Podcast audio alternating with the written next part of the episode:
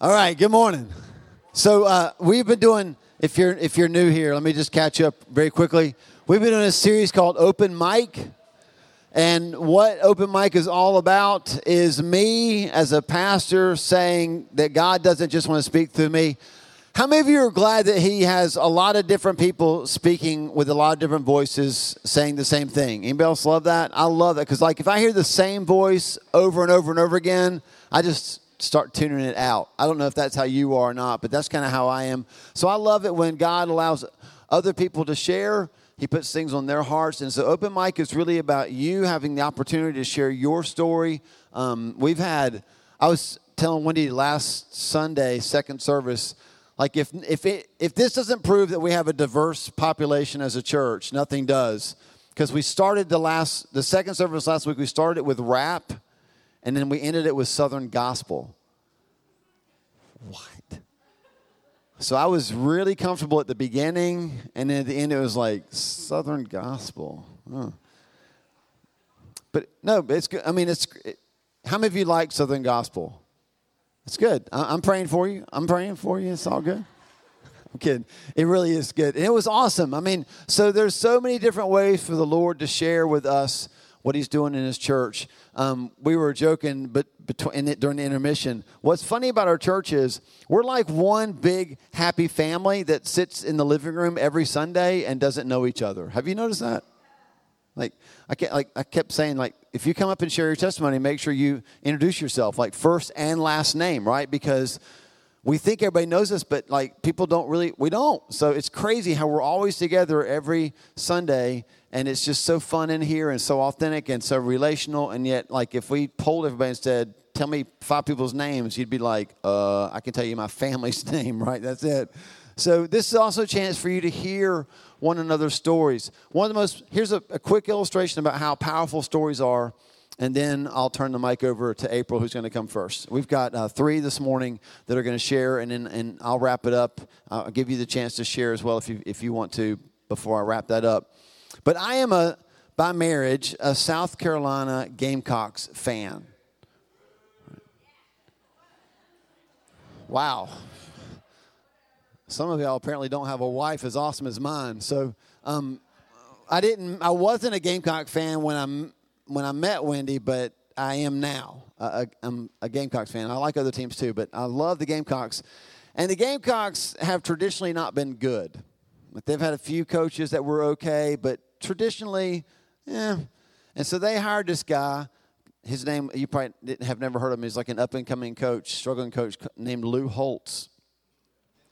And his first season there, I want to say that they were they winless? Was it 0 and something or 1 and something? But it was not good at all.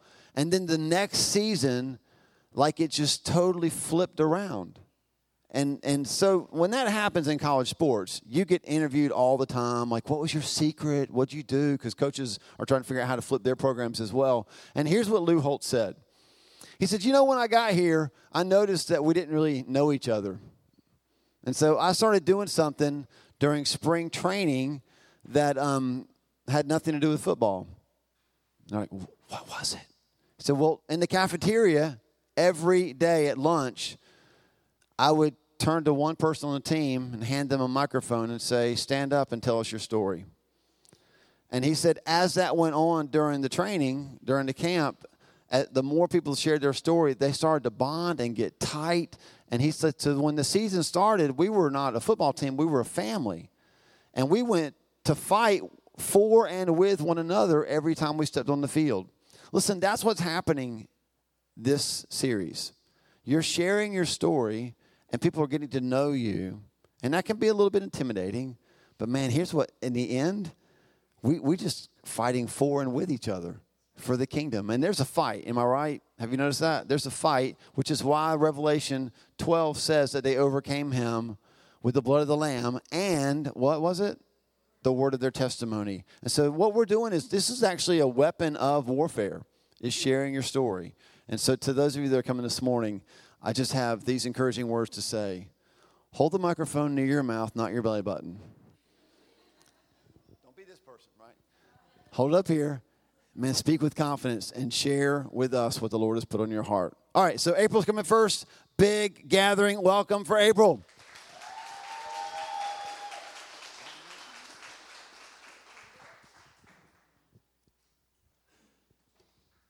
Here, let's do this.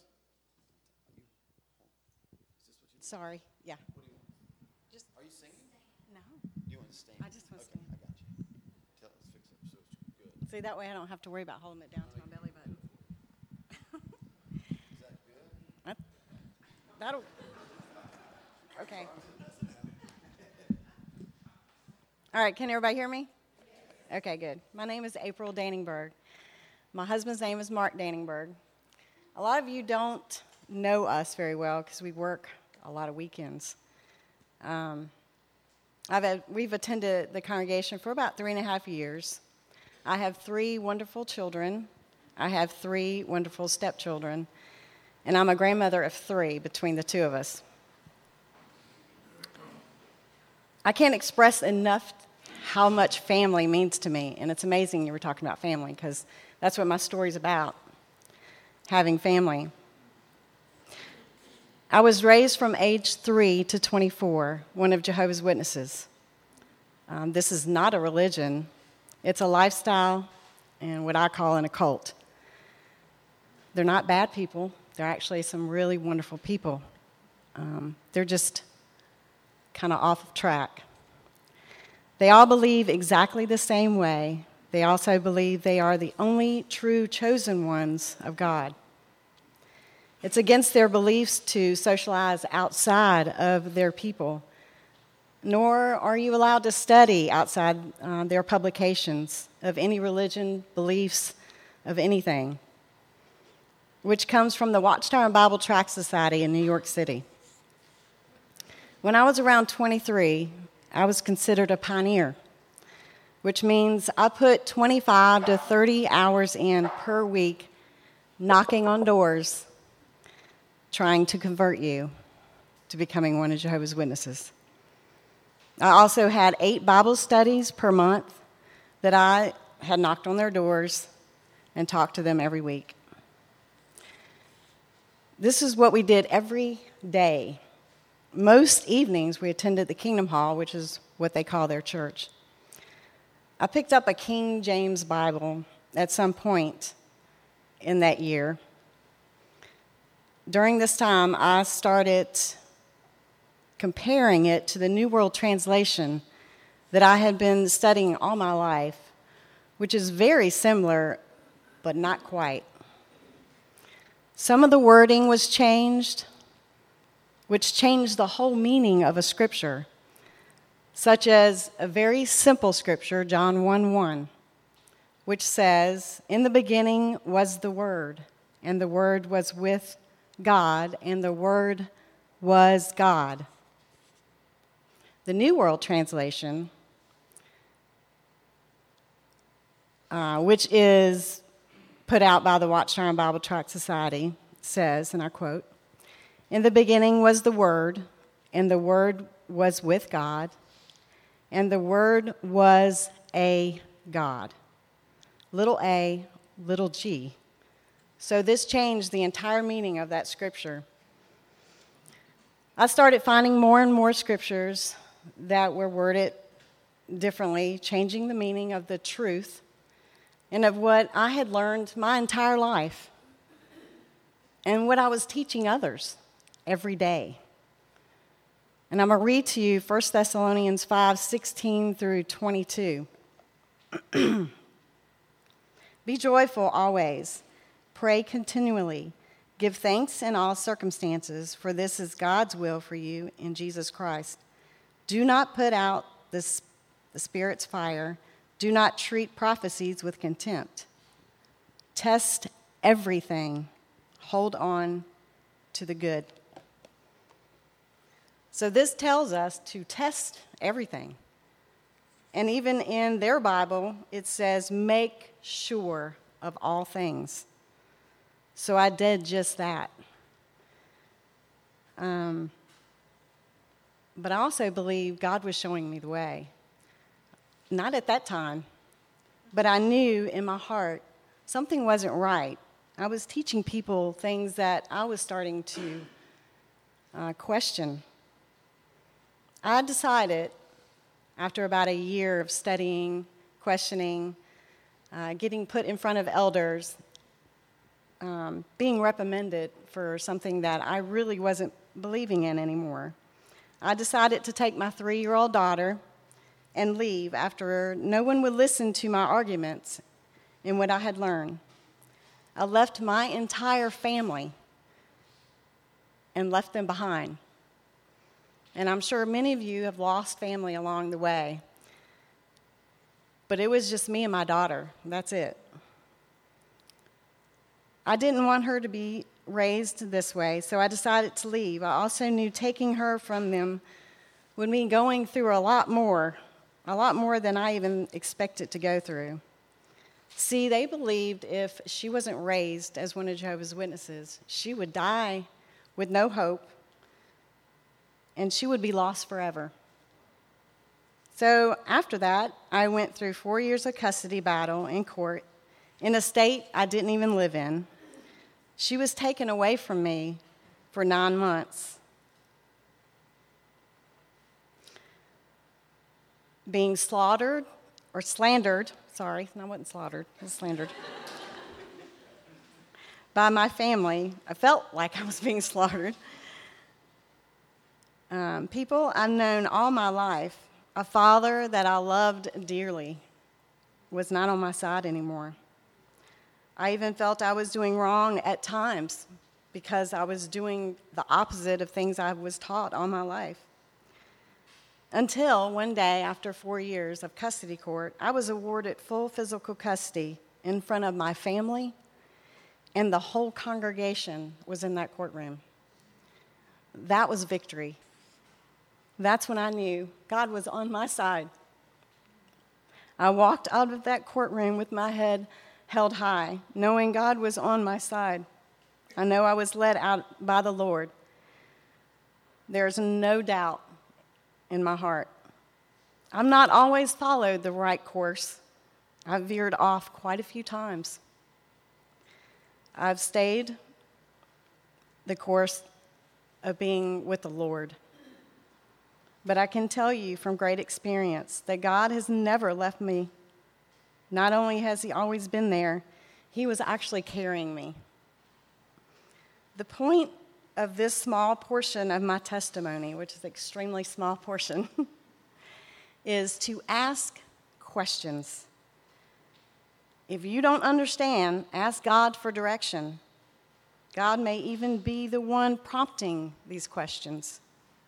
And no matter the situation we may find ourselves in, in this quest for life. If anybody is in the Bible study, Quest for Life, it is awesome. Even if everyone we know seems to be against us, our Lord will never leave us, just as he promises in Deuteronomy 31 6. Be strong and courageous. Do not be afraid or terrified because of them. For the Lord your God goes with you, he will never leave you nor forsake you. If you are not plugged into a C group, it's extremely important. Like I said, you don't see us very much on weekends, but we're, we're off during the week and we are there every week. Those people have become our family and very important to us. So please do so. Thanks.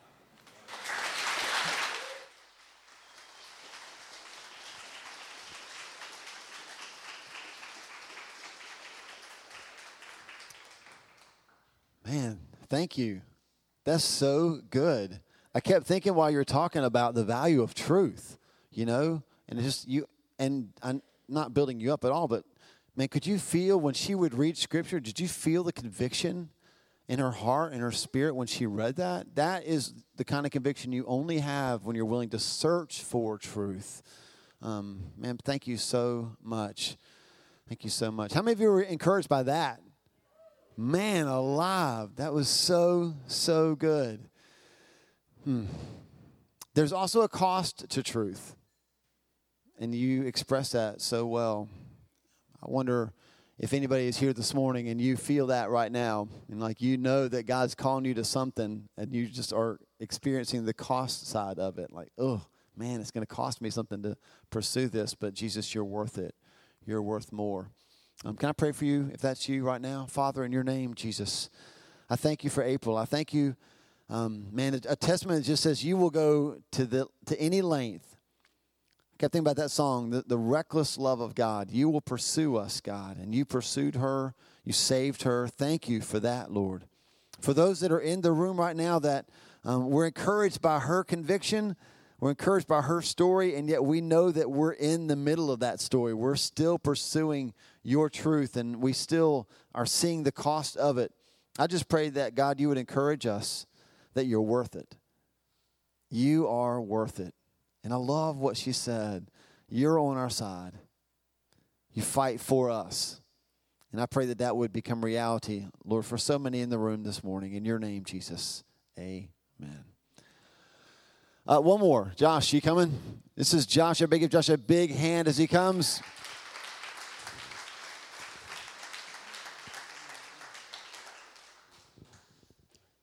Thank you.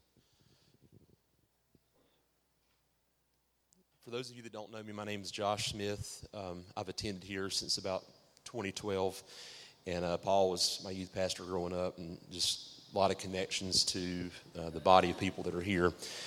And I'm just going to preface this by saying that uh, about, I guess, two weeks ago when we started an open mic, I really wanted to share this, but it just it wasn't the time for it. And I, I'm going to thank Chase for what he shared about his struggle with pornography because I think that's every guy's struggle. You know, um, Clayton King one time said that uh, 99% of men struggle with pornography, the other 1% are lying, and I think that's really true in some ways. Um, but while Chase spoke about that, um, I wanted to share something that I struggled with uh, really for about the past 10 years of my life with transparency, and that is in the area of finance. Um, as, a, as a young person, I've always been very entrepreneurial. I've always wanted to have a strong business, generate money, be generous, um, provide for my family. I mean, that's the American dream. I don't think we could really argue about that one way or another. And um, about 10 years ago, uh, God kind of opened up some doors for me to just start taking care of a few people's lawns. And, you know, I was like, you know, hey, this can really be a great thing. And I was making money. But one thing that I noticed in the process of all that was that um, I just wanted more. I became very impulsive. And as time went on, I noticed that I could get a hold of a lot of cheap credit.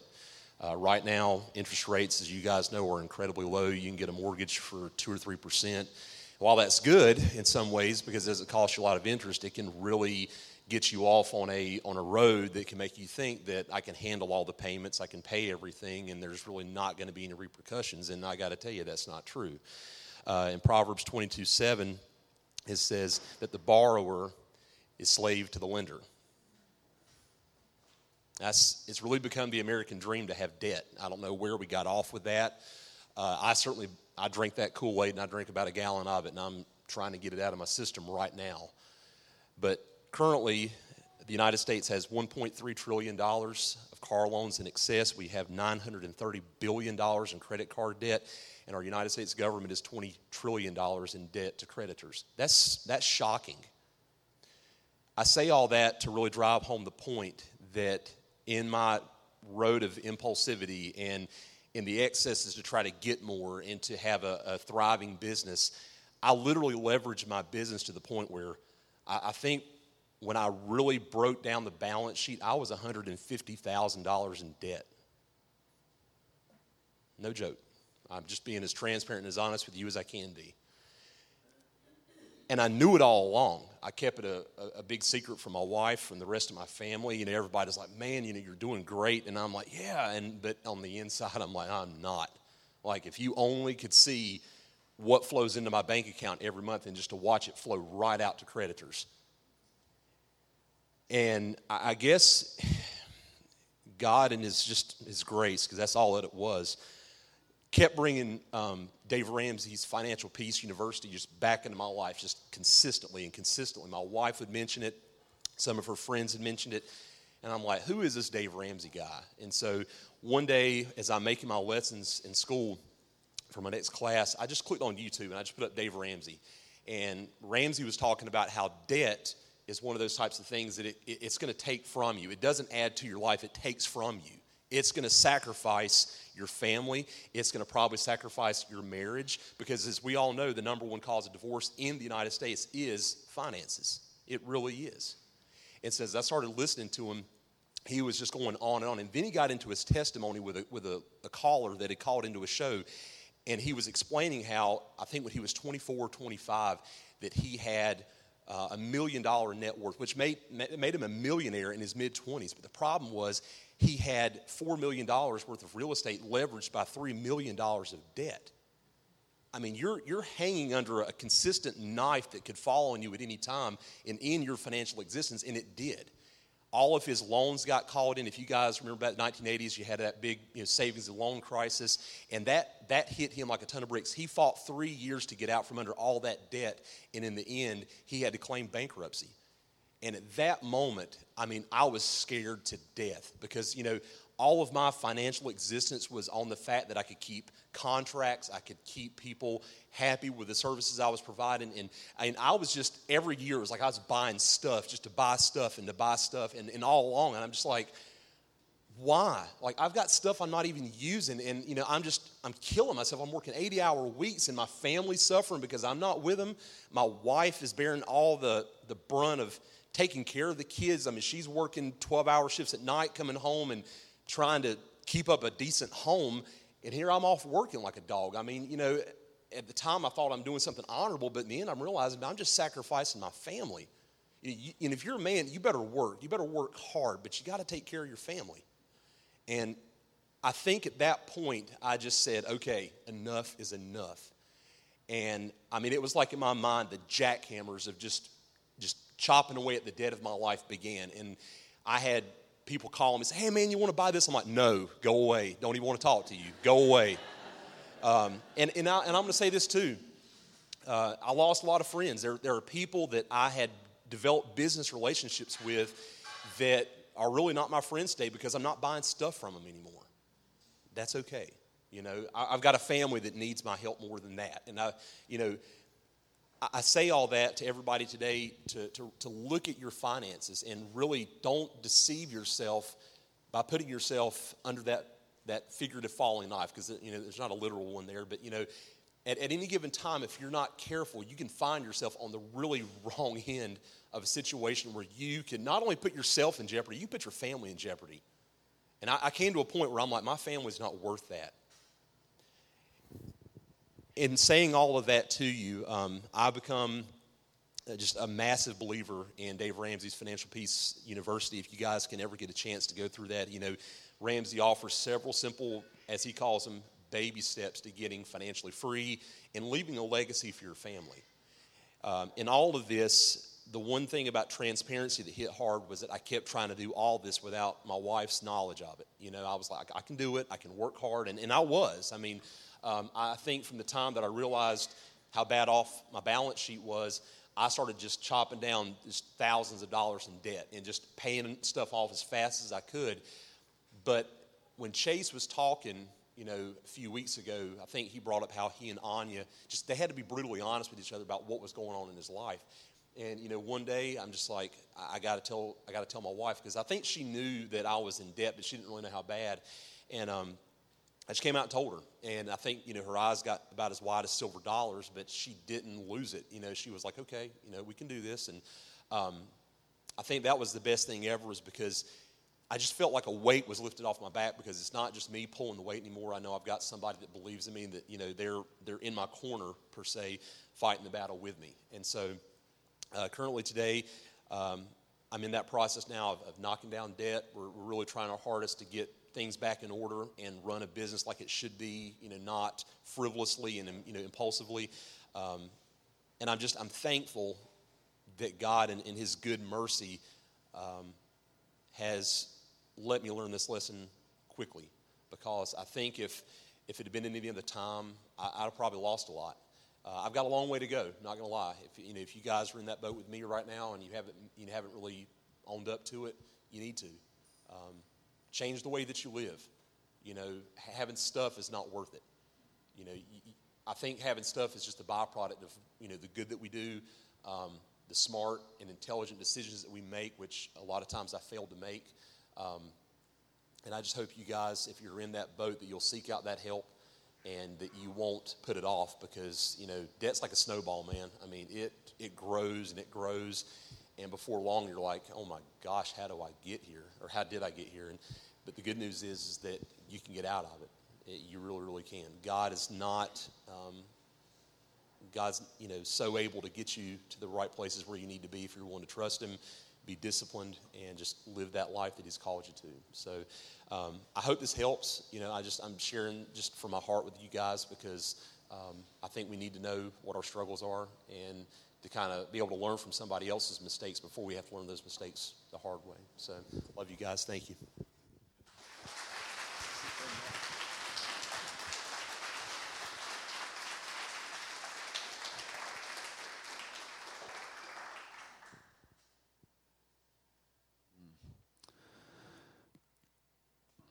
That's good. That's good. So let's let's um, end this a couple, a couple with a couple things. Number one, if you're here and you're married, and you have secrets from your spouse, this might. I, that's what I kept hearing too. There's such. Um, I mean, God's not about that. Talk to your spouse, right? especially things that impact both of you. Man, do this together. This is why you're married. This is why you have a teammate. Share that with them and let them be a part of not just the struggle, but the victory as well. The scripture that went through my mind, Josh, as you were sharing, was Philippians 4 11 through 13. Paul writes this I'm not saying this because I'm in need. He had just asked him to give him money. For what I for I have learned to be content whatever the circumstances. I know what it is to be in need, and I know what it is to have plenty. I have learned the secret of being content in any and every situation, whether well fed or hungry, whether living in plenty or in want. I can do all this through Him who gives me strength. That's the verse that gets pulled out and made into plaques and t shirts and coffee mugs, but it's tied to being content in all circumstances. And, and I will say this in, in our lives, and I think in, in the American church, just in America in general. It's, I, I don't have enough. I just need more. And it's this lack of contentment that drives us to do things, purchase things, whatever. And that's what we need to learn the secret of being content. And if we don't learn that, then we're going to max ourselves out. Um, I'm not going to say honestly, as, as a leadership of this church, before we ever even talked about a building, because that was never even on a radar, the most important conversations went like this Do we have to have a building? Can we, could we be content without that? Is that, is that going to feed some need in us? And I think these are the conversations that we have to have. So I'd love to pray over us. Uh, Josh, you took a huge step sharing that um, and I appreciate it. We appreciate you being honest and transparent. And so maybe you're here and you're struggling with that, with contentment in any circumstance. And here's the thing it's not like I mean to be content when I don't have anything. What Paul just said was when he had a lot, he was still content because his contentment was in Christ, in Christ only. Um, I'm not going to take the time to read to you what I brought. I'll do that in the 11 o'clock service if we have time, but you just promise me that you'll watch my open mic online. Is that will you do that? Because it speaks directly to what Josh just shared and to contentment in Christ as you move along the journey. So if you're here this morning and you struggle in that area, you want more contentment, would you just raise your hand and say, That's me? Um, Josh, you see all those hands? That's why you shared. Um, and let's just pray this morning as we're leaving. Father, in your name, Jesus, we thank you for contentment. I pray specifically, God, this morning for Josh. The hardest place to be content is when you're trying to get out of the place that you weren't supposed to be anyway. Because honestly, Lord, we want to get out now. because we're so aware of where we shouldn't be and we want to fix the problem immediately. And so I just pray that contentment that we read about, I pray that over Josh and over his family, God, over his situation, over those of us in this room that are in are in a place financially where quite honestly, we're working ourselves to death to get out of situations. We're not even trusting you. We're still trusting ourselves to work hard enough to get out of the mess we made. And so I just speak contentment into those situations that we would rest in you. Work hard, do our best, absolutely, but trust you to give us the strength to do all things. And so, more than anything, I pray that we would have an overabundance of you. Man, that you would pour your presence out on us, that you would bless us with strength, that we would make the time and take the time to be with you before we ever head out the door to work hard. And that we would trust that that time with you was way more valuable than any other time. And that it would carry us, God, in all the things that we do. God, I thank you for April. I thank you for Chris. I thank you for Josh. I thank you for, the, for their willingness to share with us this morning, just a part of their lives, a part of their journey with you. And we just pray protection over them. We pray that you would fill them, God, with your peace. We've got their backs this week as they go through life. We're going to pray for them as you bring them to our minds, God. I thank you that Satan is defeated in their lives. And we just pray that victory over them. Bless us as we go, God. Give us a fantastic day. Thank you for loving us and for filling us with hope and confidence to go out and fight our foe. We overcome with the blood of the Lamb and the word of these testimonies. And we thank you for it in your name, Jesus. Somebody say amen. Amen. You guys have a fantastic week.